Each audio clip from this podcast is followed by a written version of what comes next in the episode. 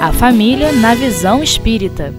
Então, retornando aqui, tomando o nosso fio da meada, então o, o, que havíamos deixado de questionamento era se deveríamos viver 24 horas com o pensamento mergulhado nessa ideia, se afastando das questões do mundo. Não é assim que as coisas funcionam. Nós sabemos que tudo está envolvido no pensamento, é a maneira como nós pensamos. Estamos vivendo no mundo, com as coisas do mundo, mas o pensamento pode estar sim voltado para o bem. Então, não necessariamente é, você tenha que estar todo o tempo é, recitando aqueles textos da Bíblia, que isso aí não vai te levar a lugar algum, mas o pensamento focado no bem, esse sim. E eu, o projeto de Jesus é todo voltado nisso aí. Eu me lembro uma vez do Mileco falando, contando, que é, ele gostava muito de ouvir a música é, Jesus Alegria dos Homens. E então tinha assim um, um, carro que tocava aquilo quase que diariamente e 24 horas aquela música Jesus, Alegria dos Homens. E ele já não suportava mais ouvir aquela música. Então ele disse: gente, ninguém aguenta isso. Claro, a música é linda e tudo, mas você vivenciar isso assim, dessa forma, está fora de si também. Então ele, ele a gente vê que tudo a gente tem que ter uma, uma medida certa, né? É claro que então a gente precisa ter o evangelho vivenciado. Então, respondendo a Bartolomeu, Jesus diz assim: a verdade não exige, transforma. O Evangelho não poderia reclamar estados especiais de seus discípulos. Porém, é preciso considerar que a alegria, a coragem e a esperança devem ser traços constantes de suas atividades em cada dia. Por que nos firmarmos no pesadelo de uma hora se conhecemos a realidade gloriosa da eternidade com o nosso Pai? Porque Bartolomeu sofria por, pelo aquele comportamento dos seus é, familiares, dos seus pais e do, do, dos seus irmãos também, na maneira como tratavam, né? E aí Jesus então pergunta para ele: qual o melhor negócio do mundo, Bartolomeu? Será a aventura que se efetua a peso de ouro, muita vez amordaçando-se o coração e a consciência para aumentar as preocupações da vida material? Ou a iluminação definitiva da alma para Deus, que se realiza tão só pela boa vontade do homem que deseja marchar para o seu amor, por entre as urzes do caminho. Não será a adversidade dos negócios do mundo um convite é, amigo para a criatura semear com mais amor? Um apelo indireto que arranque as ilusões da terra para as verdades do reino de Deus? Então, aí Bartolomeu pergunta: não, mestre, é, não será injustificável a tristeza quando perdemos um ente amado? E Jesus responde: Mas quem estará perdido se Deus é o Pai de todos nós? E aí a gente vai vendo que essa relação de, de Jesus com Bartolomeu vai pacificando aquele coração angustiado. E Jesus então mostra para ele que existe realmente valores grandiosos no mundo sem essa fixação somente dessa parte material que lhe era tão cobrada pelos pais e pelos irmãos, chamando-lhe a atenção para é, o trabalho que precisava ser feito.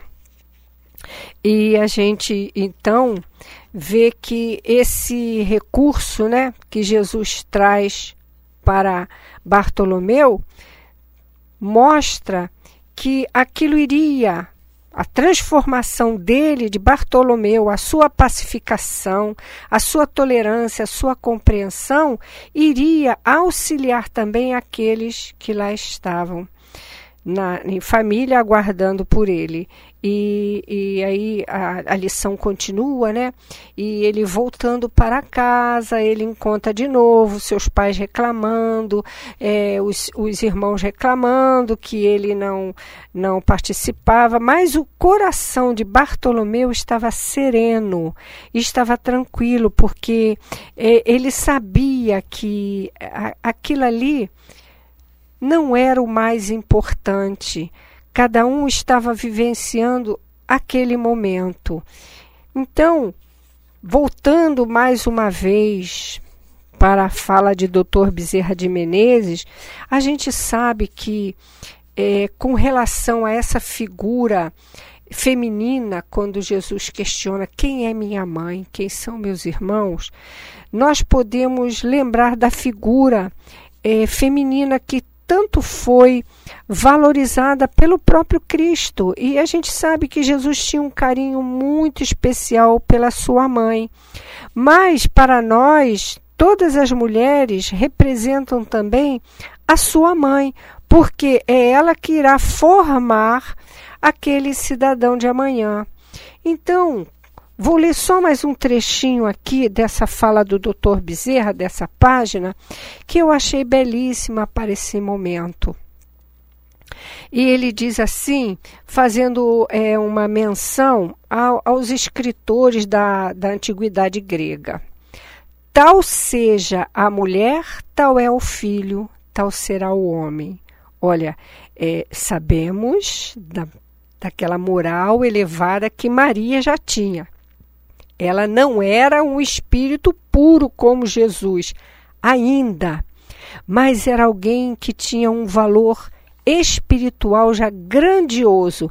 Então, antes dela ser a mãe de Jesus, nós podemos dizer que ela era a irmã de Jesus espiritual, porque ele estava ali a serviço do próprio Mestre, lhe emprestando o seu corpo físico para que Jesus tomasse uma encarnação para vir cumprir aqui na terra a sua grandiosa missão. E continua assim, então, é, doutor Bezerra. É a mulher que, desde o berço, modela a alma das gerações. É ela que faz os heróis, os poetas, os artistas, cujos feitos e obras fulguram através dos séculos.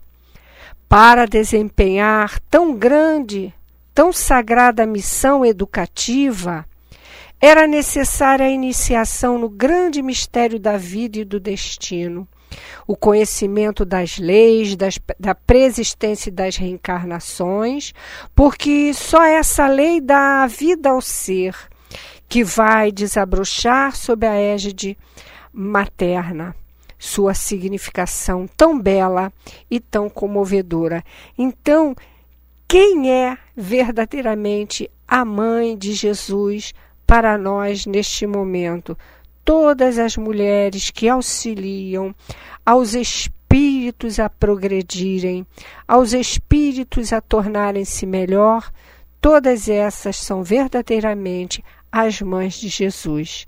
E os seus irmãos, verdadeiramente, são todos que comungam com ele a prática do bem, o exercício do bem, estejam encarnados, estejam desencarnados todos fazem parte desta grande família universal, porque os laços verdadeiros de família, eles são fortalecidos pelo amor, pela consideração, pelo respeito. Então, quando o doutor Bezerra chama a nossa atenção né, para que observássemos esses valores de família, esses valores espirituais de cada um nesse grupo familiar, cada um tem o seu verdadeiro papel, o seu sentido ali. Aqueles que vieram antes, aqueles que nos antecederam, que são os nossos pais, muitas vezes esses espíritos já foram previamente lá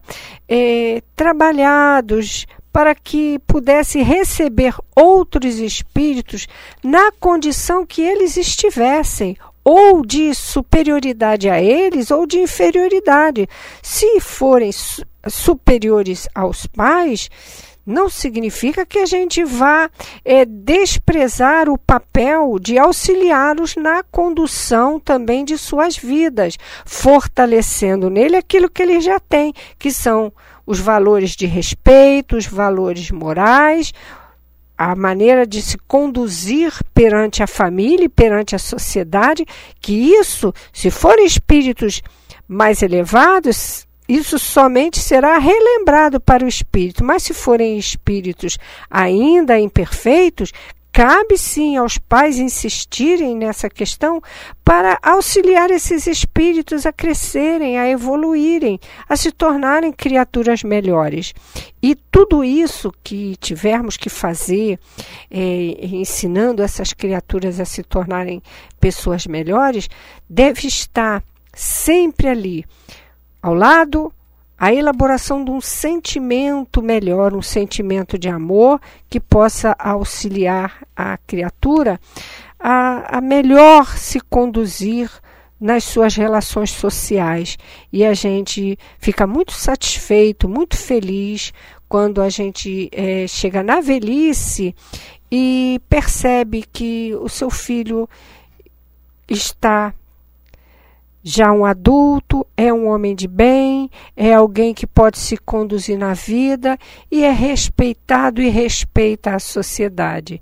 Isso é o prêmio que a gente recebe por, pelo esforço que a gente dedicou, pelo que muitos chamam de sacrifício, mas é um sagrado ofício auxiliar alguém se reformar.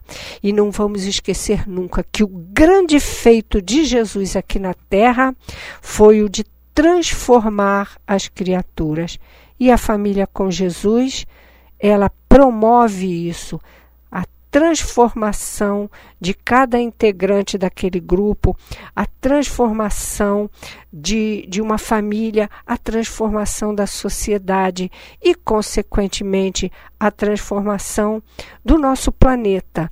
E, e com certeza, tudo isso nos fará sermos criaturas melhores, mais felizes e mais seguras na nossa caminhada.